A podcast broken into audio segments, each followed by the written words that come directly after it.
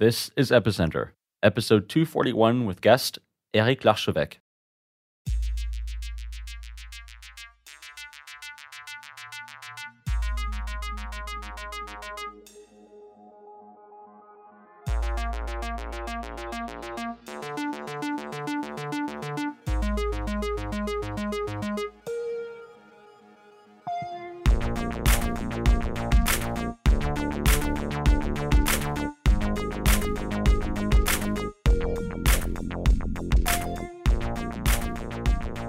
This episode of Epicenter is brought to you by Shapeshift.io, the easiest, fastest, and most secure way to swap your digital assets. Don't run the risk of leaving your funds on a centralized exchange. Visit Shapeshift.io to get started. Hi, welcome to Epicenter, the show which talks about the technologies, projects, and startups driving decentralization in the global blockchain revolution. My name is Sebastien Couture. And my name is Brian Fabian Crain. We're here today with Eric Larchevêque. He's the CEO and co-founder of Ledger. Of course, Ledger, many of your listeners will be uh, aware of because they've been a long-time sponsor of, of the podcast. And actually, Eric, we I did, I totally forgotten about it, but he was on the podcast before, which was in uh, 2014, episode 40. So that's like 200 episodes away when Ledger was uh, just getting started four years ago, and and of course Epicenter also just getting started. I guess it was about the same time. So yeah, thanks so much for uh, joining us today, Eric. Hello, thank you, thank you for having me. I'm very glad to be back. Four years ago, it's true that it's a lot of time that that, that has passed, and uh, amazing things have happened uh, since uh, this time. Yeah, I mean, Ledger has grown tremendously as a company. Right? Uh, back then, it was a little startup, and today, I mean, you, you were mentioning, right? You already moved to new offices, over 100 people there now, and already need to move to the next place because it's not big enough. So uh, you've had, of course, a, a big impact on the industry. But maybe looking back, so tell us, how did you originally become involved in the Bitcoin space? Well, I have been an entrepreneur uh, most of my life. Uh, made my first company in '96. Uh, did so a few startups, and in 2013, five years ago, I sold the price comparison engine, and I was looking for my next, uh, let's say, my, my next adventure, and uh, I stumbled onto uh, Bitcoin. Um, in the beginning, I really didn't understand anything about it, but I was curious, and so I spent time to read about. The, the white paper, the blockchain technology, the mining, and I got really I got uh, stricken by, by lightning. For me, it was clear that it was the fourth industrial revolution, that it would change everything, and I had to do something in the space. Uh, but I didn't know what to do. It's like doing an internet startup or a mobile app. You know, it's very wide, uh, and I didn't knew I didn't know the ecosystem very very well at the time. So uh, with my co-founder uh, Thomas Thomas France, uh, we decided we decided to start by something very uh, horizontal, and we opened the physical center in Paris, La Maison du Bitcoin, the House of Bitcoin, with the idea of uh, just being there, doing stuff, having meetup hackathon, and with the hope that something will happen because there wasn't any business model. It was just uh, taking position on the subject and. Um, just meeting people and letting the flow uh, go. That's uh, that's how it started originally. And uh, what happened is that uh, since we were doing these uh, hackathons, meetups, uh, we met a few startups, and there was two startups that we that we met that was quite interesting. Um, the first one was uh, BTChip from Nicolas Bacca, who is now our CTO. He, he and his team were coming from the smart card industry, the security industry, and they were doing this first version of the hardware wallet, which was called HW1, which was at the time extremely technical, very, very difficult to, to use, no documentation, no user interface. Uh, but uh, very interesting because it was really starting to solve the, the, the problem, the issue of endpoint security. And there was another startup from Joel Pobeda, uh, who is now our uh, co-founder, and he was selling uh, Bitcoin through postal services through UPS uh, to solve the KYC and make sure that uh, there couldn't be any fraud with the credit card when you were paying. And he needed a media, he needed something to send the private keys, and he didn't want to use a USB stick because it wasn't secure. and so they started to work uh, together uh, and they did the first implementation of a hardware wallet that you could use. Uh, and it was really, um, really the beginning. And I, I, saw them working together. We did a hackathon, uh, and then we saw that we not only we were all working well together, but we share the same idea, the same vision that blockchain technology, cryptocurrency couldn't scale without endpoint security. And so we decided to merge the three startups, the three teams, and this is how Ledger was born, end of 2014. Yeah, I mean, I, remember those early days uh, in Paris. Um, I mean, I wasn't living in Paris at the time, but I mean, I, I, this is exactly the same time that I was getting involved with blockchain and you know, starting Epicenter with Brian. And uh, I remember those early days of coming coming at Les Maison du Bitcoin, and uh, it, it, was sort of like the the hub in France of like where everybody would just sort of uh, come together. You know, there were meetups there. You know, there were a couple of companies sort of starting there, um, and in in in sort of my um, you know also getting into this space, it was it was very pivotal in in, in that time. Um, so it, it it's and it's still it's still still there today, although Ledger has moved out from there, obviously. Uh, um, so what what role does La Maison du Bitcoin play now in in sort of the broader Ledger strategy? So when we created Ledger, we created a new business model, a new line of products, which was not really related to a Bitcoin space or a Bitcoin broker. And what happened is that we, uh, uh, La Maison du Bitcoin is now um, a spin-off of, uh, of Ledger. So it's not the same company; it's a different company uh, with some of the shareholders that are shared with uh, Ledger, but they are really distinct. And so La Maison du Bitcoin, which has been rebranded CoinHouse because it's more international, uh, is now living its, its own life. There is uh, a team, a CEO, uh, and uh, their strategy is completely um, decorrelated from, from Ledger. Uh, so really, we, we branched out because it was too complex to have two completely different business model in one. And, um, and so now uh, Ledger is living its life and uh, CoinHouse uh, is living its, uh, its life on its own. But there's still a there's still a physical uh, exchange counter there. There are events uh, and like regular meetups and sort of regular educational events there happening. Yes, Maison du Bitcoin, CoinHouse, it's uh, continued to fulfilling its mission of, uh, of education, of getting an easy access to cryptocurrencies, uh, so now they are uh, 27 uh, working there and also working on the website, on CoinHouse. And they are still doing events, still doing some meetups, uh, and also doing a lot of education on Bitcoin, cryptocurrencies in general. So they are really continuing their mission in the same way that that than that what we started uh, almost four years ago one of the things I'm curious about. So you started Ledger back then, right? Which was a hardware wallet, and I, I can remember maybe that this a lot of people had this conception that you know hardware is hard to scale, and you know it's it's hard to make a profitable business out of it. And you know, doing kind of software based businesses, you have much more uh, potential. Did you also have concerns like that when you started Ledger, or how did you think about the choice of you know, doing ledger and these hardware wallets versus, I don't know, maybe other ideas that you considered back then? Well, um, we really understood quickly that all the identity system, all the security of uh, Bitcoin and cryptocurrencies was based on the, the security of private keys. That basically it was a bearer bond and you had to secure it. Um, and the only way to secure it uh, is uh, through secure hardware. And so it was clear for us that it was needed to have this hardware wallet, that there wasn't any good alternative.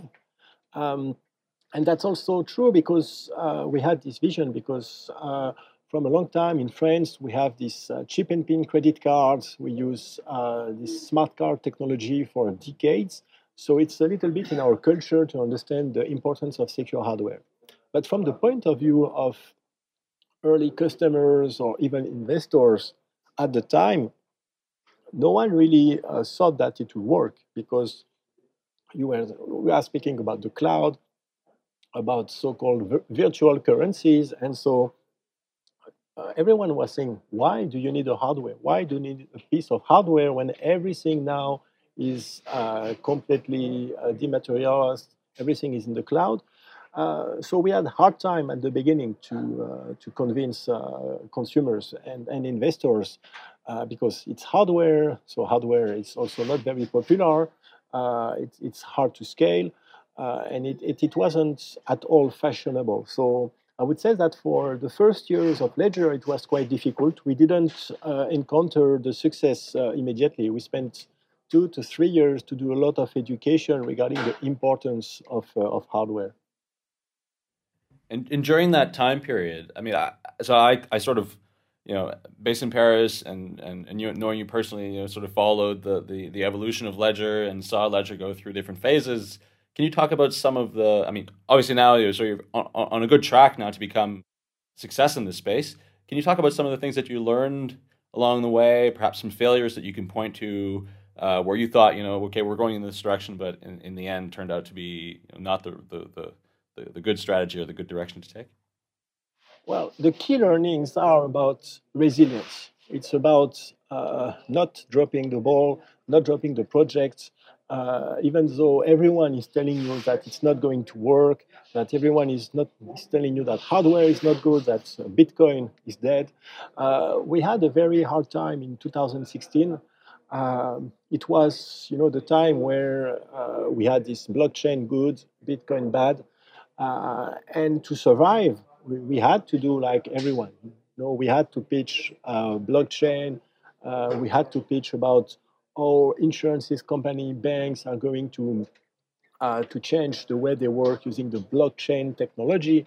So it, it was a lot of, of bullshit, and uh, but it was the only way for us to survive. And um, it, it, was a hard a hard year because we we had to stop speaking about hardware. We had to stop speaking about security. We had to speak about uh, blockchain, and we all knew that it didn't make a lot of sense but that was the only way to capture the imagination of investors and potential customers. We were still selling, of course, our hardware wallets, uh, but the revenues were quite, uh, well, not really material. Uh, and so uh, we had to. Um, we did a first uh, seed round in uh, early 2015, but soon we had again to raise some money. and We did a Series A, and this is at this time that we had to pitch our uh, investors and we had to pitch uh, the blockchain story. Uh, and uh, what happened is uh, we found some investors who were quite interested about uh, the blockchain technology and not so much about cryptocurrencies. And at the time, it looked like it was the only way forward. So we had to adapt a little bit our strategy to close the round. Uh, and what happened is that a few months after we closed our Series A round, it was in early 2017, uh, the world of cryptocurrency started to scale. It was everything about ICO, Bitcoin was growing. Um, and so our lead investor uh, was a big insurance, big French uh, insurance legacy, uh, got quite scared. Uh, scared because uh, they, they thought that they invested into a blockchain company and uh, the business of crypto and hardware wallets and ICO and everything started to scale. So they really got scared and exited the company uh, very quickly.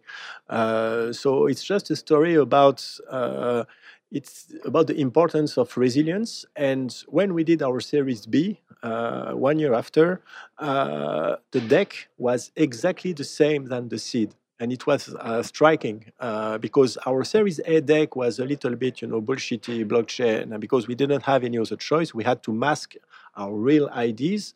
Uh, but the Series B and the seed was identical, so it's it's good to see that at the end we didn't pivot at all. We adapted, of course, our products and technology, but the vision was exactly on spot on from the beginning and at some time we almost went out of it because we didn't we felt that we didn't have any choice but luckily we were able to to, to come back on that and now scaling uh, really focusing on endpoint hardware uh, security Wow, that's fascinating. Super interesting. Yeah, I mean, I I, I remember that time well, right? And I, I think you know, I was also working sort of in an enterprise blockchain thing, and Sebastien also was right. Absolutely. So I think we, we all had uh, we all had some time in in that. But what's uh, what's striking, just to point out, what's striking is that it, it, going back. I mean, I don't know how you feel about it, but going back, I, I, I think that in my mind for a while, I actually did think that this was the way that things were going to go. Right, that like enterprise adoption was going to be like how blockchain would come to mass adoption. When, uh, but but yeah, we have to we have to like keep keep our focus on the true vision. Yeah, no, no, absolutely. This was the same with me. I mean, I, I did. I just felt like the first there would be this enterprise adoption, and and that was more where you could get to like revenues and business models, and and then later that it would more like branch out and into into consumer use cases. But with you, Eric, it seems like you you always felt actually with cryptocurrencies and and the more of a consumer focused thing was where it was most interesting. So you you you never you never were like sold on the kind of blockchain story. Is that right? Well, um, we we always we are true believers at Ledger of uh, the decentralization of cryptocurrencies of, of Bitcoin and uh, what we can call the, the, vision of Satoshi Nakamoto, even if it's hard to see exactly what was his uh, end game. Uh, and it's true that enterprise blockchain was not really something that we, we, we really liked because uh, it didn't feel like uh, it, make a, it made a lot of sense. Um, however, uh, we always saw that enterprises or, um, or, banks or financial institutions was part of the equation. Uh, and today we are having products that are catering for enterprises, but in a different way. It's more about helping these enterprises, these financial institutions to go into cryptocurrencies and it's less about uh, enterprise blockchain. But ultimately, uh, we think that there are going to be some use cases and valid use cases where uh, we are going to see this uh, consortium blockchain or things which are going to have uh, real help on some business model. But it may take a while to go to. Uh, it may take a while to go to market. Yeah, I, I agree. There's, there's a lot of pieces that need to come into play there before that starts to happen, and it, it, I think it's quite likely that when that does happen, there will be a lot of uh, uh, components of that infrastructure that will be uh, more on the decentralized side that will be facilitating or helping or somehow taking part in building other ecosystems that are more permissioned or consortium based. Um, so let, us come back to this this period of 2017, end of 2017, early 2018. Uh, the the price of cryptocurrencies uh, reaches new all time highs. You know, Bitcoin reaches almost twenty thousand dollars, and all of a sudden you're faced with uh, this influx of new customers. Um, can you talk about that period and what was it like uh, within Ledger to go from selling maybe a, a, couple of hundred or a couple of thousand units a month to, you know, that order of magnitude on a daily level, on a daily basis?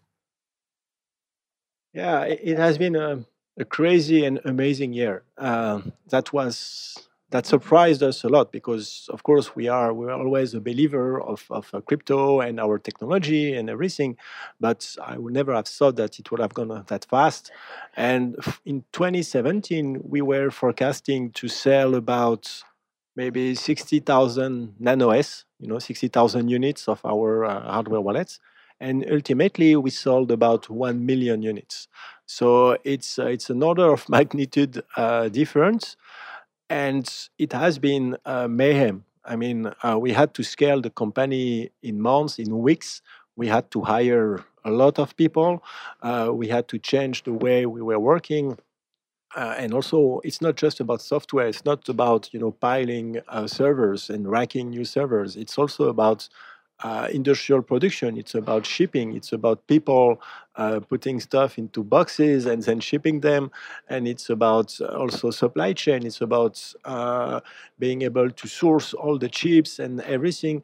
So it, it, was very hard to scale. And that's why we had a lot of uh, weeks and months where we were completely out of stock, uh, where basically the Nano S, the, this device, uh, the, the price of because it was rare and it was very demanded uh, you could find some NanoS at $500 on, on, on, on eBay or even on Amazon. Uh, the normal price is about $100. Uh, so it, it, was really crazy.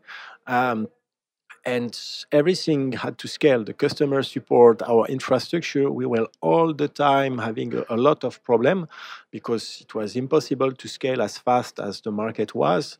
Uh, but it was an amazing it was like six months of, of craziness where you know you are energized uh, like uh, like crazy because when you you know they say uh, you build you you build it and they will come. You know this is something what we say about products but yeah they did come uh, and they did come in masses in a way that we could never have predicted. And so i think it was maybe uh, so far the best six months of my entrepreneur uh, life because when, when you build a product that becomes some kind of worldwide phenomenon that everyone is trying to buy, we, we had to shut down our phone lines. We had to remove our address from the website. We had to really to, to hide because people were taking planes. I remember there is uh, one trainee from a hedge fund in New York.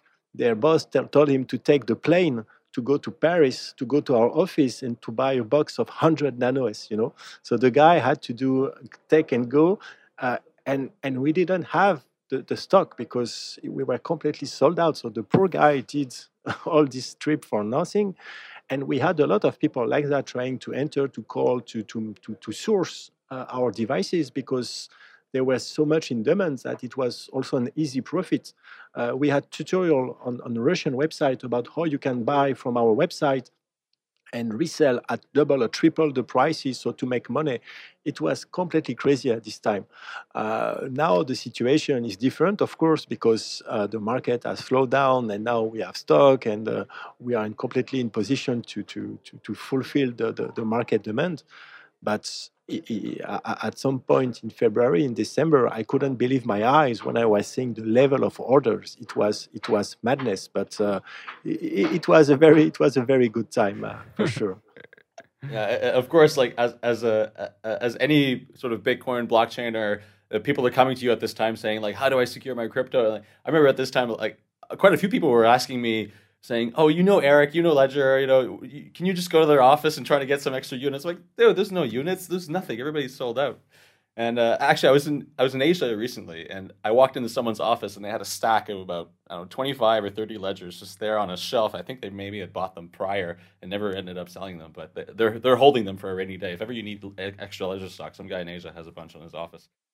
Yeah, that, that's fascinating. And so, what what are the you, have, do you have any other interesting anecdotes about about sort of some crazy things that happened during that period? Well, we um, we had to scale. We had to to hire uh, because basically when when the craziness started, we were about uh, I guess uh, 20 or 22. Now we are 140 in the company, uh, and what is incredible is that we we added more than 100 person and in fact, we are more or less serving the same amount of customers than we were before. It's just to say that we we were so much in, in uh, stretching uh, that uh, we were able uh, it's a miracle that we didn't explode it, you know, uh, because when you have too much traction, uh, you can just uh, die as a company because you, you take the orders and you cannot fulfill, and then you, you lose the confidence of your customers, and then you spiral down.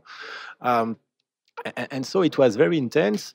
Uh, and I think that one of the reasons that we, we were able to, to survive is because we we onboarded uh, Pascal Gauthier, which is uh, from from one of the co-founder of Criteo, which has already seen how to scale a company from uh, 20 to uh, 1,000 person and IPO a company. Uh, and he was an early investor, a business angel. But I remember we went into consensus uh, of 2017, so it was in May, I think, of 2017, like one year ago. Uh, and he was here because uh, he was an investor. He was also interested into Bitcoin, and we told him, "Okay, let's come with us. You know, you are going to see because it was already starting, you know, to to to, to sell more and more." And um, we, I think this is this day that we understood that everything changed uh, because we had like I think, 100 nanoS that we put to the conference because we always we always come with devices and we sell them, uh, but usually, you know, we sell them a few. It's not like crazy. And there was a lot of people at the booth, like waiting. Do you have nanoS? Do you have nanoS? And I, I say, okay, we are going to start to sell them at 10 a.m. Uh, and and then there was a lot of people when we started to sell. And the first guy asked asked me, okay, how much? How many do you have? I say, okay, I think we have 100 units. And the guy say, okay, I take them all. Uh, and this is uh, where Pascal saw also that something's changed. And uh, we agreed that he would come as president and help us scale the company. And he has been uh, instrumental into uh, uh, helping us to, to, to build all the support function of, of Ledger. And today at Ledger, for instance, there are 10 lawyers, 10 in-house lawyers just to check everything about you know, certification, import, export, taxes, corporate uh, risk, security, everything. It's just to say that the level of support function that you need uh, for a consumer company who is selling in 165 countries is is tremendous. Uh, so that's also why we decided to do a big uh, Series B round uh, because uh, the, the level of investment that you need uh, if you want to scale a company uh, is, is, is very big. and we have like large, very large ambitions for Ledger because the hardware wallet is just one side of our business is just uh, one pillar, uh, and we have others to build, uh, and it's going to take a lot of energy. And now we are really focusing on, on execution to to to to have this vision uh, moving forward. So you, you talked about this crazy growth going from 20 people to 140 people now. How did you do that? Like, how did you hire so many people? Like, what did you look for in people? And like, what what went well about that? And what were some of the struggles with growing so quickly? Well, the struggle is that you not only you need to execute and do your day-to-day job and solve all the issues and, and, and, and just cope with everything which is happening, but also you need to hire. So it needs you need to spend a lot of time in interviews because one thing which is very important is culture.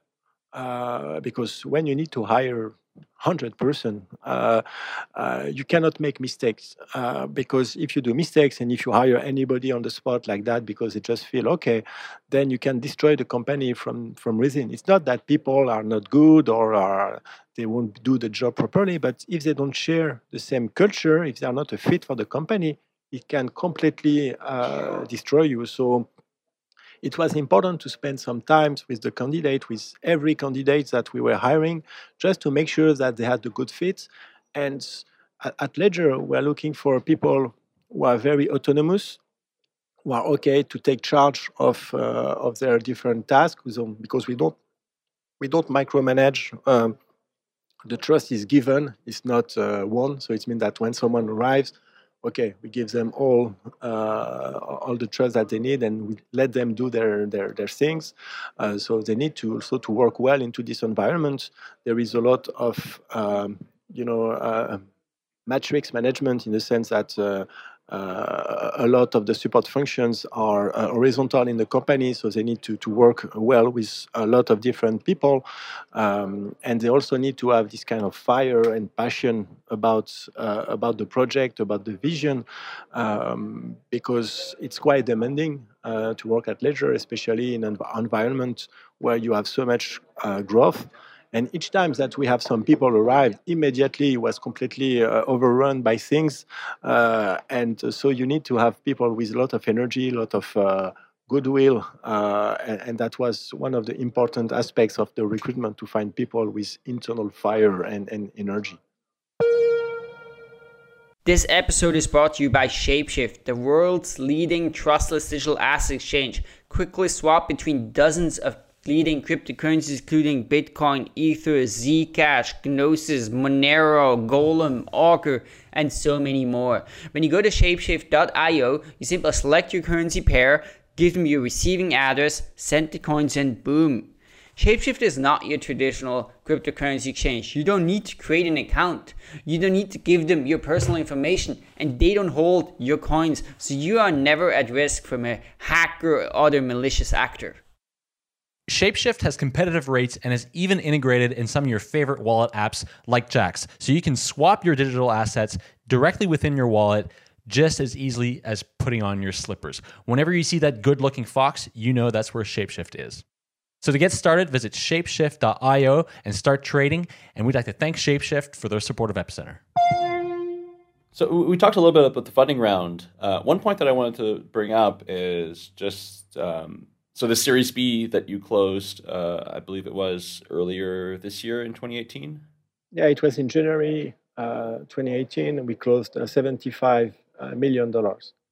Right, so 75 million dollar US round, um, and so you you raised this money uh, right when. Um, well, I guess you were doing the fundraising when when cryptocurrency and Bitcoin and everything was sort of ramping up to this to this uh, this uh, pivotal point at the end of 2017. Talk about some of the challenges uh, about raising that much money in this nascent industry, and also particularly in France. Uh, and and given the types of investors that you have that are institutional investors uh, like like uh, Cathay, what are some of the challenges there? yeah, we decided to raise uh, to raise money uh, to raise a big round quite in, in the summer of uh, 2017. We decided that we needed to raise a large round. So why? Uh, so the company is is profitable, uh, and uh, when we we did a, a, lot of sales, we could think that why not trying to just to grow organically and not have a dilution. Um, but there were two things that we were looking for. The first, of course, was money, uh, because it's important to have a war chest. Uh, a lot of, of other players was also raising large rounds.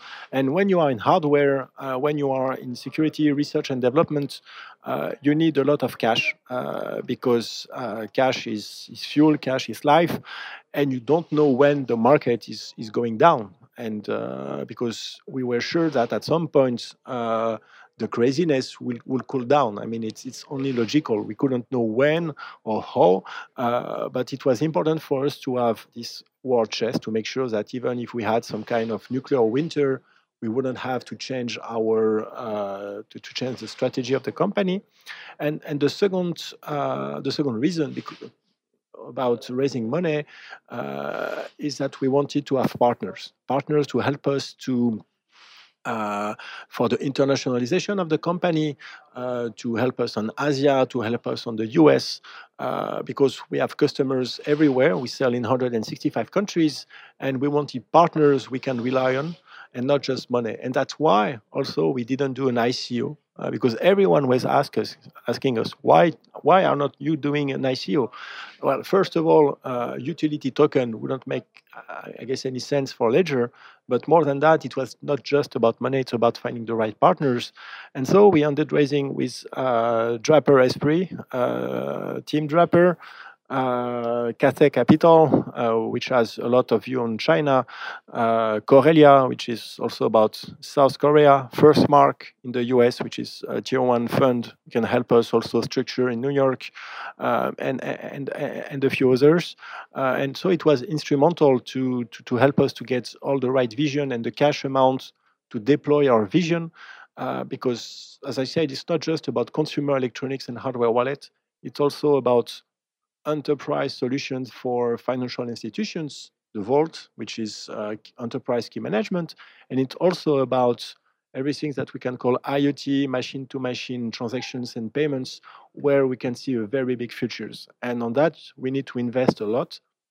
For instance, we are investing $10 million into uh, a facility in France uh, for the production, for the shipping, because right now we are doing a lot of production in China, but one of our objectives is to relocate the production in France because we believe it's uh, if it's important uh, for not just about the quality, because you can have good quality in China, uh, but we can have a lot of flexibility by producing uh, locally.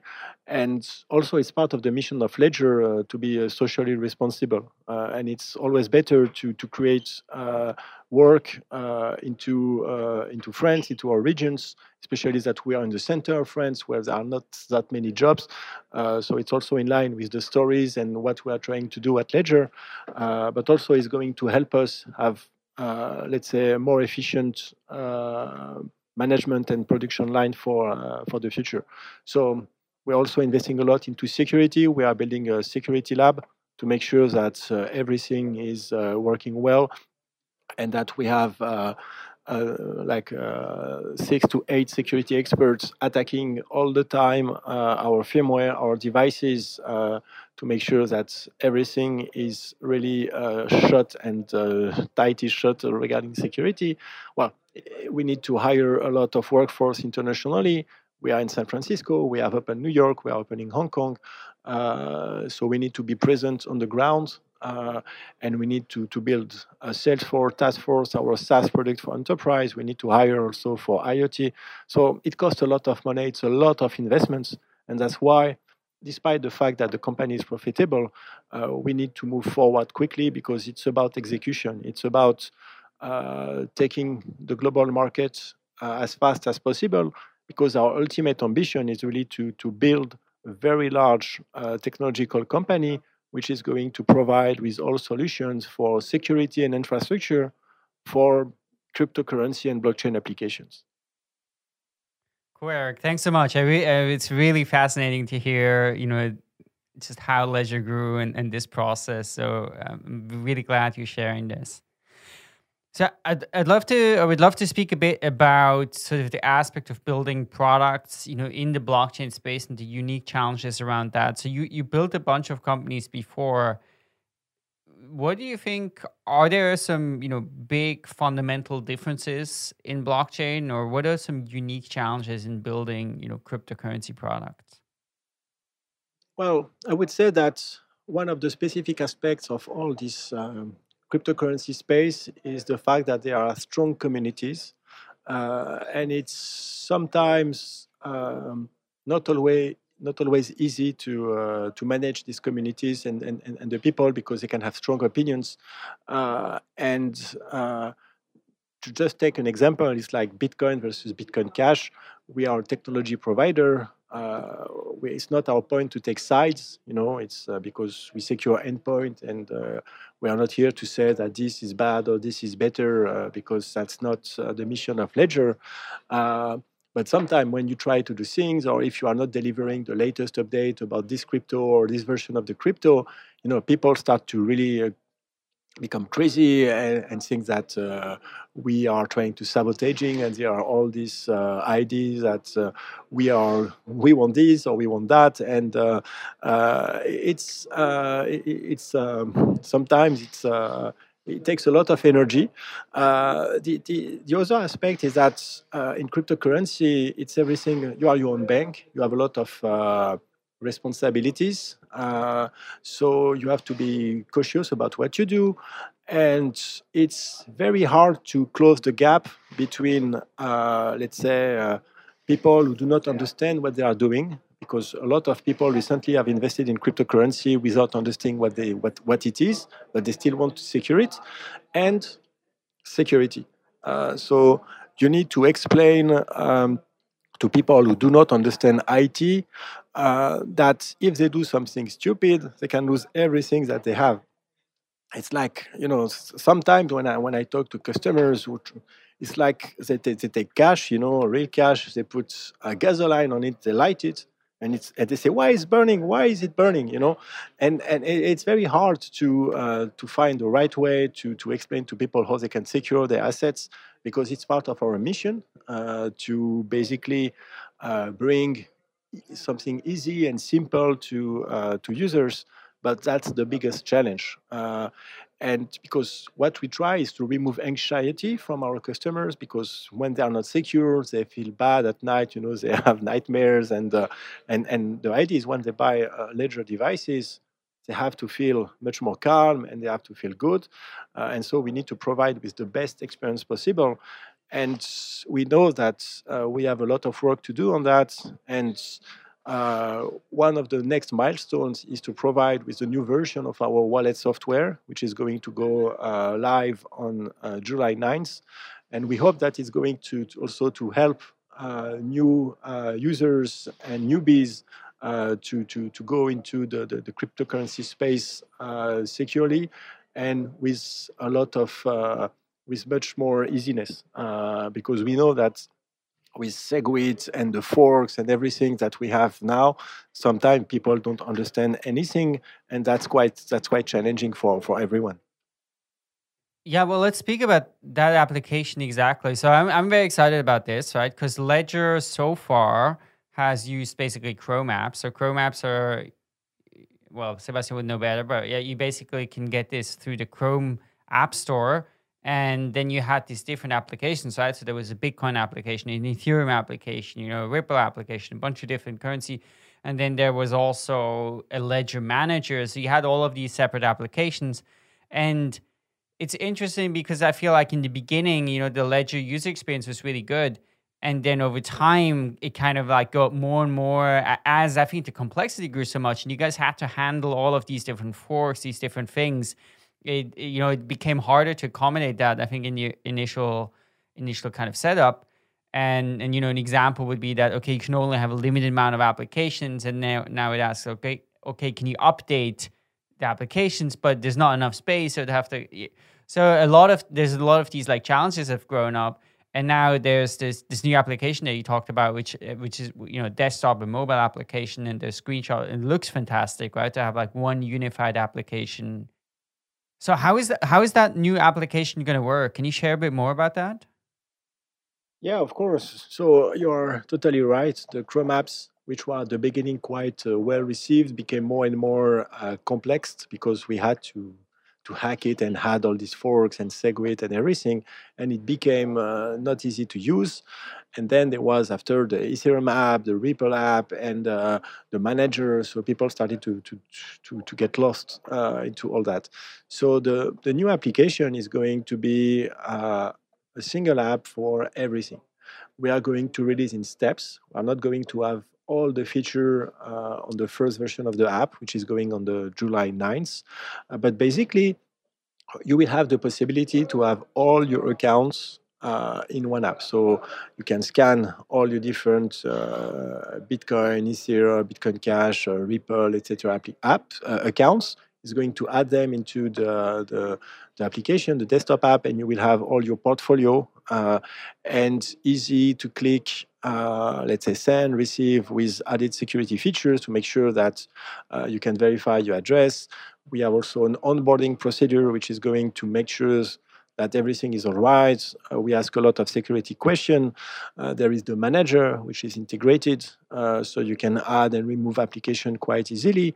Um, and in, in the in the next release of the application, we are going to see uh, like easy auto install of, uh, of apps. Like uh, you want to, to manage different uh, different uh, cryptos it's going to remove the apps install the apps automatically. You will not have to think about uh, all that to do that on your on your device.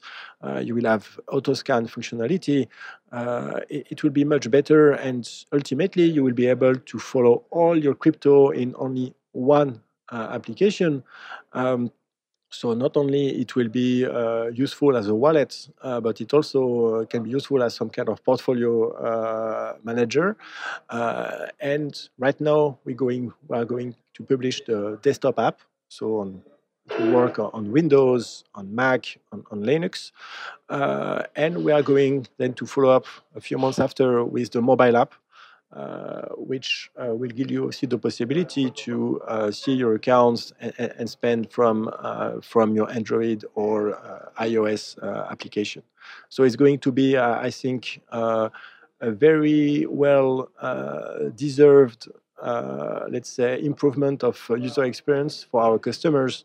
We know that we took a lot of time to release it uh, because it's this application is on our roadmap for a while.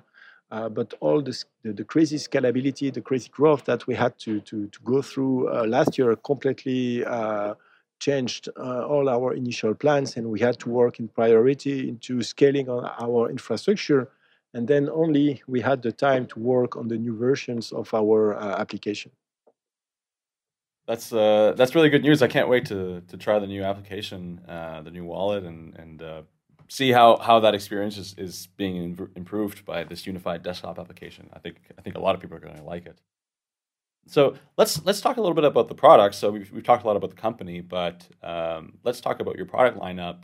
So I believe right now, uh, looking at the website, uh, there are sort of three main products: so the Ledger Nano S, the Ledger Blue, and the Vault product, which uh, is something that's quite new to me. Um, could you talk about these different products, of broadly uh, what what they do and who they're for? So the, the Nano S is our bestseller hardware wallet. So basically, it's a digital safe uh, to manage securely cryptocurrencies. So it caters for any individuals who own cryptos and wants to secure them. Um, so it's really a consumer-facing uh, uh, product. It can be used by professionals, but basically it's for individuals. In the sense that you have one person, one one device. Uh, the blue is uh, like a Nano S with, but with um, let's say an improved user experience with a touch screen. So it's uh, it's easier to use for people who liked big screens. Um, but we are going to sell a, large, a last batch of, of the blue, and then we are going to retire it from uh, the consumer market and use it only for our Vault product, and I'm going to to, to explain what it is, uh, because it's the, the the, the the blue is really a premium product and it's very hard to scale, and we we we couldn't uh, really uh, improve all the, the production without raising the price uh, too much, and it wouldn't make sense for a consumer product. So it's going to get uh, we are going to continue to support it, but it will not be possible to to buy it uh, anymore after the the last batch. Um, and the Vault, so the Vault is an enterprise product. It's uh, it, it, makes sense uh, when you have, let's say, a minimum of fifteen million dollars of crypto to uh, to uh, to secure because it's it's an expensive solution. It's an enterprise key management SaaS uh, product, uh, which basically solves the need for professionals to manage large amount with governance. Uh, because let's say that you are a hedge fund and you have $100 million to secure in Bitcoin, you could use a Nano S, a key, uh, but then the question is to whom do you give the device? Is it the CEO, the CFO? Where do you store it? What happens if the CFO uh, becomes crazy and run with the money? What happens if people with guns go into your office and ask you for the device? Uh, I mean, you can have cyber security protection, but you, you do not have any protection against this kind of uh, physical risk and threats, which are quite big when you start to have a large amounts. Uh, so the idea of the vault is to provide with governance, which is multi-signature, multi-authorization, uh, time locks, uh, delayed opening, uh, rate limiters, etc. All the features which are required by professionals. And it's a SaaS solution in the sense that uh, we manage everything for uh, the customer. The customer keeps the ownership of the keys. So it's not a full custodian solution. This is for self custody. Ledger is never the owner of the private keys. We provide with all the infrastructure so, it, so the private keys can be managed securely using multi-signatures, and it works for any kind of cryptocurrency, even if they don't have the blockchain-based multi-signature, because we do a multi-signature which is enforced by hardware. So on the server side, we use what we call hardware security modules, HSMs, which basically are very secure servers, some kind of very large hardware wallets. Uh, and on the endpoints, each of the operators of the vault, which can have as many accounts as they wish, have a Ledger Blue, which is used as an authenticator to either request a payment, request a transaction, or to approve a transactions.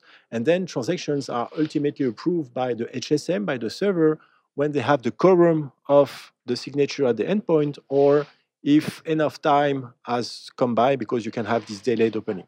And so our customers are uh, hedge funds, family offices, investment banks we have in Europe, in the US, in uh, in Asia. Uh, the the pricing is based on the assets under management. It's basically 48 base points per year, and it is an enabler for all these enterprise, uh, all these financial institutions to come into the cryptocurrency world because without security, without the proper key management, it's not possible for them to scale because uh, investors or uh, LPs, limited partners, are not going to put more money if the fund, the hedge fund, cannot provide with with good security solutions. Uh, so the we have launched the, the, the solution a month ago. it is quite successful. Uh, and now we are trying to onboard as fast as we can all our uh, new enterprise customers. Uh, and the and our uh, objective, our ambition, is really to secure uh, billions and billions of uh, of assets using our our our technology for these institutions. Earlier, we talked about so the en- enterprise blind optimism that we had there, right? in in terms of in terms of adoption.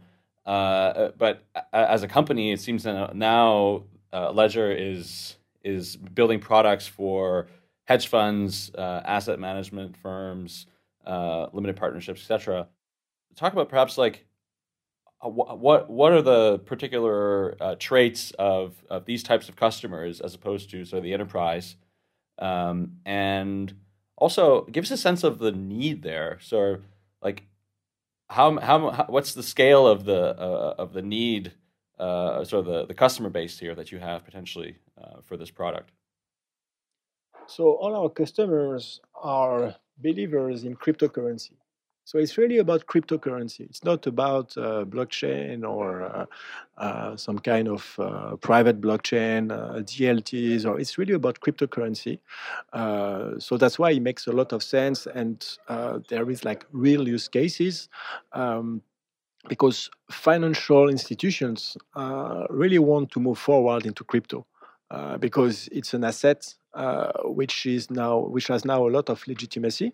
I think everyone uh, is convinced that these assets are here to stay, and there is no way that this asset manager, hedge fund manager, financial institutions are not going to take uh, a share of the pie. Uh, because uh, they are here to make profits, uh, and so they want to play to play the game of crypto. But the only way to do it is if they have the proper infrastructure to manage that. Because if you want to buy stocks, bonds, or everything, you always have the custodians, you always have third-party banks who are going to keep these assets for you secure. So it's you don't think about how you are going to secure them. Um, and if you buy gold, physical gold, you are going to find depository where you can put the gold in vault and everything is insured, etc. In crypto, all that doesn't exist. So the biggest problem that all these institutions have is how can they hold and secure the cryptos? And the Ledger Vault is an answer to that. Uh, so we are talking about the scale of hundreds of customers. Uh, it's not yet in the thousands, but it's in the hundreds of potential, let's say, hedge funds and family offices who wants to go into crypto. I guess maybe in one two years it can move to the to the thousands because now this is the early adopters that we are seeing uh, moving forward to crypto and we have seen more than one hedge fund or investment bank who wants individually to put at least one or two billion dollars into crypto. Uh, so all combined, uh, we can see an influx of tens of billions easily uh, in crypto. So um, I'm pretty convinced that next year uh, we are going to see these uh, massive investments, especially now that the price is low. It's a better opportunity for these financial institutions to enter because they are not entering at the highest of the market, which wouldn't be good for them. I thought initially that we will see all these um, uh, financial institution investment uh, this year, uh, but I saw that you know everything is taking always more time that you that you think, especially to just the time to deploy the Vault solutions and others. Uh, but for sure, in 2000, the, the, first semester of 2019 is going to be interesting because. Uh, we are going to see a lot of movements from the financial indus- industry into into cryptocurrencies. And and what was the choice? So the Ledger Vault, it's actually the first time I hear of a product, uh, you know, that's like hardware based, kind of, you know, non-custodial uh, large key management system, you know, asset management system. Of course, there are, you know, other companies that are also trying to offer kind of custodial solutions for, or or they're trying to offer more custodial solutions for, um, you know, for some of these funds, and where they actually you know manage the key. So what do you think are some of the you know pros and cons of the ledger approach versus um, a sort of more purely custodial approach? So um, you have Xapo, for instance, who is a Bitcoin custodian, uh, who has shown the, its quality into securing uh, assets. Um, you have BitGo, who is also providing uh, with some kind of custodian solution. Uh, uh, you also have Coinbase, uh, which is a full custodian, but the, the solution is not ready yet. And I would say that the the drawbacks, if I can call them like that, is that it's very limited in the number of crypto. Uh, for instance, BitGo can only manage uh, cryptocurrencies which have built-in multi-signature, uh, like Bitcoin, like uh, Litecoin, and a few others. Uh, but they, they cannot uh, manage all the other crypto. Xapo is doing only Bitcoin, and Coinbase is also limited to the number of crypto they can add because they are heavily regulated. And so the, the Vault is really a very flexible and powerful solution for self-custody, which is not exactly the same than full custodian, because basically with the Vault, the customer stay, still stay the, the owner of the funds. For full custodian, because some regulated hedge funds require to have uh, to have a full custodian, uh, a qualified custodian, they cannot self-custody. Then we have uh, announced a partnership with Nomura, uh, which is um, one of the biggest bank in Japan, who is going to use our technology and provide a full custodian solution for all crypto. Um, so the idea is to be able to provide to have a go-to-market either for, let's say, a smaller hedge fund or hedge fund who do not require uh, this full custodian solution, so they can self-custody and use our uh, solution cannot can work also for um, family offices or foundations or ICOs. You know, have uh, like hundreds of millions and they need the governance.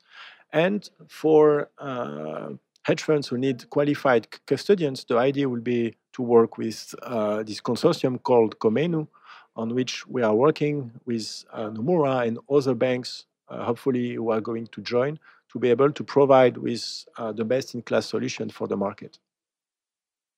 So we, we talked a bit about security, but I'd like to focus on this uh, as as as we uh, come to the close of our episode here. So Ledger is probably, I guess, would be safe to say, uh, being attacked constantly. I mean, you also sort of promote that uh, through bug bounties and, and, contests and this sort of thing. But um, you're sitting in a very particular place where people are trying to hack your product all the time, and there are billions of dollars uh, worth of assets sitting on Ledger uh, devices all all around the world. Um, talk about what that means, sort of personally, as as a CEO and as a public person in the space, uh, but also as a company. Sort of, how do you uh, build that that uh, that culture of security within the company? First of all, we are selling safes, okay? And safes are decentralized by nature. So there is no central point of failure at Ledger where someone could hack and run away with billions of assets uh, because no such things exist. So it's not like we are an exchange uh, with billions and we can get hacked. Uh, so people are always trying to, to hack in our devices, like it's like akin to trying to, to, to open a safe, you know, to find a way, a clever way to, to, to open a safe. Um, but uh, usually, uh, if you can maybe try to hack one, it will not open them all. Uh, and uh, so that's why there is not a central risk for our customers. Uh, what is central is the firmware update, uh, because you could think, okay, Ledger could uh, get hacked and could release a firmware update that would, uh, let's say, exfiltrate the private keys using uh, side channels or something like that.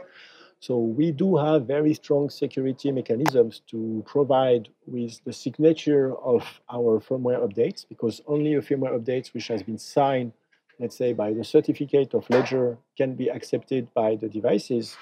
Um, and so we are using the same level of governance that is used in the Vault which means that you require multi-signature uh, from different persons.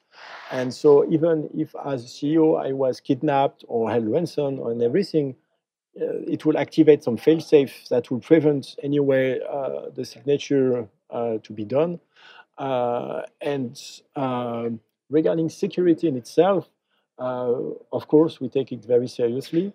we have a security lab where we have hired um, eight uh, now security specialists who are working all the time into trying to hack our uh, devices, firmware, technology, website, etc. We also have a contest with bounties where uh, we uh, we um, we pay all the security researchers who can find some uh, vulnerabilities. Um, security is always a game of cat and mouse. There is no such thing as ultimate uh, bulletproof security. It's just always a question of how you can build the best product possible, and there is always iteration. We have we have had some, uh, let's say, firmware vulnerabilities that was more or less easy to uh, to activate, often quite difficult to to to activate. Uh, but uh, that's why there is this possibility to update the firmware. Uh, and our objective is always to stay ahead of the game. And that's the, the work of Ledger. That's why that's our main assets. And that's why we have, let's say, uh, the best specialists in the world that you can find into embedded security, secure chips that are working constantly to, to, to have the best possible security and it's always important to stay humble uh, and to make sure that people uh, can uh, and and try to open the solution as much as possible so people can really act on it. Uh, and we come from an industry where there is a lot, especially in the secure chip, when there is a lot of uh, let's say security by obscurity. And what we are trying, what we are doing at Ledger with all our uh, by pu publishing some uh, all this context and these hardware bounties and everything is going uh, is quite new into this environment. And we are hoping that it's going to uh, to help us go to the highest level of security uh, ever seen.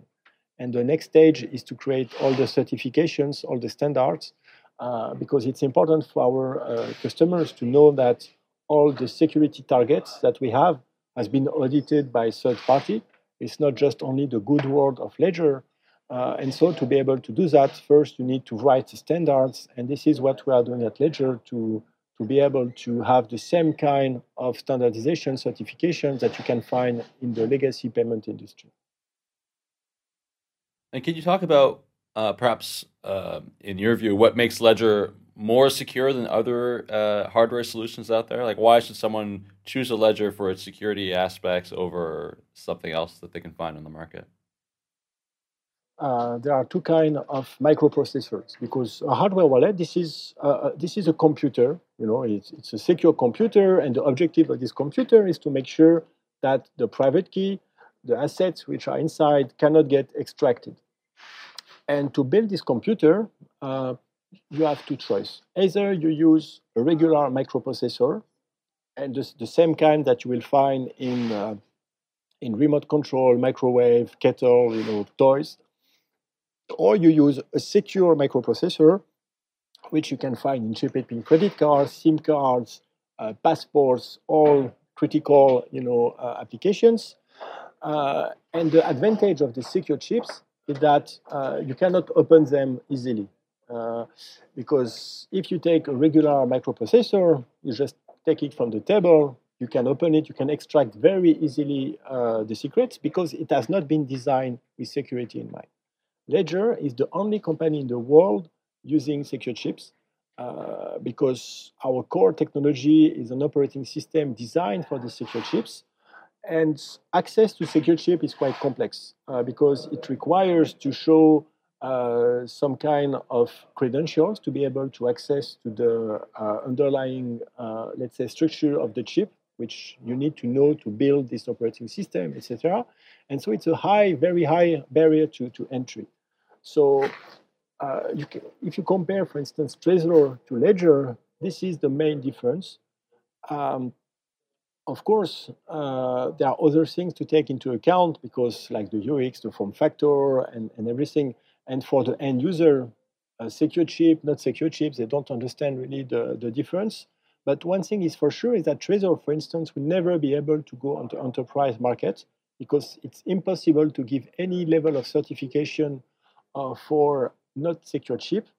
And my prediction also is in a few years or when we are going to see you know much more mainstream adoption of cryptos that it will work a lot and a lot of people will have hardware wallets uh, you will see some tools that will be able to extract very easily uh, the private keys from uh, Trezor, for instance, because you can glitch the chip, you can bug it, and then in, to make it extract uh, the, the, the, private key, you are going to see a lot of counterfeit uh, Trezors. Uh, it will be very interesting for makers of fake Trezors just to sell them on Amazon, and, and, and because there is no way to protect against forgery. Trezor right now is using uh, these stickers, you know, holographic stickers, but that's just what we call security theater because you can. It's very easy to duplicate them. Uh, so in the end, if right now I would say people do not understand really why a secure chip is better than not a secure chip, uh, my prediction is that in a few years, building security products on unsecure technology is going to, to create a big, big problem. Uh, and so in the long term, that's why uh, Ledger Prevent has a solution that can really scale uh, and uh, and uh, and provide with really securities that can get certified and audited by third parties. This is a surprise to me. I, I, I was under the assumption that other hardware wallet solutions were also using secure chips. And I think I think most people that buy these solutions also assume so. Yeah, because uh, I guess uh, people and and uh, people do not understand the difference, and it's and uh, that's fine, you know, because try to explain what is a secure chip is very hard. But Trezor is, and KeepKey are not using secure chips. Uh, it's uh, there are no there are no solution right now on the market with uh, real secure chips because it's it's hard. You know, hardware is hard. Secure hardware is even harder, uh, and and so it, Trezor is not using secure chip because it's not a choice by design. It's just that they cannot access secure chip anyway, uh, because it's like you want to uh, to print uh, notes, you know, bank notes, uh, and so you call the central bank and you ask for you know the printers, the inks. No one is going to give you this information. Uh, so it's the same to, to get access to secure chips because it's a very protected industry, uh, and uh, Ledger is part of in this is part of this industry. Um, and we are trying also to change this industry, which is working a lot on uh, security by obscurity, uh, to, to, to, to evolve the models through to a more open source approach, which is very new into the secure industry. And what Ledger is doing there is also, uh, uh, let's say, creating some some ripples, uh, and not always well understood. But we are trying to, to, to, to, move also the secure chip industry into to open source, and then we will have both of uh, best world. What what is it that makes Ledger different in terms of their access to this this industry? The, the, access to chip makers, I presume, is what you're saying. Yes, because in order to build a secure your operating system, you need to have access to the, let's say, to the blueprint of the secure chip, and this is highly classified uh, information because uh, basically all the financial industry, uh, uh government identities, everything is built on these chips. Um, so the only way to get access is to convince the chip manufacturers and others that uh, you understand what you are doing, that you are not going to provide with bugged code, which is going to create some reveal some underlying of the of the chip infrastructure. And basically, um, why Ledger managed to do that is thanks to Nicolas Bacca, our CTO, and his team, who was coming from this industry. Uh, BTChip, which is the, the company uh, with whom Ledger has merged, had uh, decades of experience in, in, of working with uh, secure chips. So people coming from the big company like Oberthur or Gemalto, uh, bringing all this know-how, and this is what makes the, the, the technology of Ledger uh, unique. And that's why it's very hard to duplicate uh, what we have done so far. So I just wanted to understand maybe one last question on this. I wanted to understand so exactly the difference between secure chip not uh, and let's say something that's in Trezor. So does that mean like let's say you had physical access to the Trezor, you would have some way of potentially extracting key material and and with a secure chip like with ledger you have uh, this authentication that every action eh, there's a key check or, or can you explain because i didn't fully understand the the difference yes of course um, there are like different advantages security advantage of the secure chip um, if you have physical access uh, then uh, secure chips has a few, uh, let's say, technology to prevent uh, the, the, the, extraction of, the, uh, of its uh, secure information. First of all, for instance, all the memory is encrypted all the time. The location of the memory cell is a secret. I mean, even if you use a laser and you try to decape, open the chip, you will not be able to, it will be extremely difficult to uh, let's say, uh, rebuild the secret inside. There is a lot of countermeasures uh, regarding, let's say, differential power attack or side channel. It means, for instance, that um, let's say that you want to enter a PIN code. Okay, you enter the PIN code, and then uh, you verify that if it's, it's, it's, okay or not. And if it's not okay, you are going to decrement the number of, of tries. So you can have only three times, okay? If you are using um, unsecure chip, you can what we call glitch it. You can just cut the power, and then it's not going to write down that you, you did this try, you know? Uh, this is a very basic example. With the secure chip, if you try to modify the clock, if you try to glitch the chip, it's not going to work. It's not going, you know, to uh, to be any help. There will be also some countermeasures to make sure that there is no or the less possible of a side channel attack. Because, for instance, when you do a cryptographic uh, operation, it's going to emit some uh, frequencies or some noise. And if you read that with an oscilloscope, you will be able to infer some data about what you do. On a non-secure chip, there is no such countermeasures. Also, if you take the chip, you glitch it, and you put it in debug mode, you will be able to dump all the memory. Uh, there is no debug mode. It's not possible to debug a secure chip. Um, so basically, uh, it's it's like uh, a safe uh, that was built by uh, a five years old, you know, just in uh, in cardboard, and a safe which is built with a real uh, reinforced steel. Uh, there is big difference between the two. Uh, so you can use an unsecured chip to make it. It's going to work, and you can you can do many things with it. But when it's come to security, if you have physical access, it is very easy just to uh, extract uh, the information. Uh, so as long as you have your chip with you, or if you put a passphrase, which means that you need to enter a passphrase on the chip each time that you are going to use, then you are safe. Uh, but the advantage of Ledger is you can have highest level of security and you do not have to enter a passphrase each time that you use uh, the each time that you use the uh, the device. So these uh, security features uh, are very essential.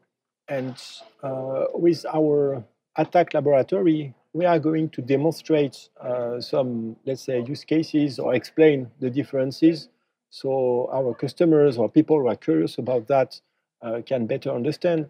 We will have some, some video uh, where basically we have, uh, we have attack labs with lasers and you just send, send a laser beam on the, on the chip at some point and it's going to give you all the, all the secrets that, that it contains. So we are going to show some practical example of the differences between secure and unsecure chip because it's true that it's not an easy thing to understand uh, and it's not an easy thing to market as well because people don't want to, uh, to, to, to have to understand that. That's why ultimately the real difference will be in certification because with secure chip you can ensure certification and that is something that consumer can, can really understand, some kind of stamp of approval from third-party audit company uh, who, have, who, can uh, show that everything that you say is secure is uh, really secure. Cool. Well, thanks so much, Eric, for elaborating on this. I wasn't really aware of this, and that that was very, very interesting to hear about that. And and in general, thanks so much for coming on. I think it was super interesting to hear about Ledger's growth, about the product, and and about this uh, security technology as well. So thanks so much. Thank you. Thank you for having me.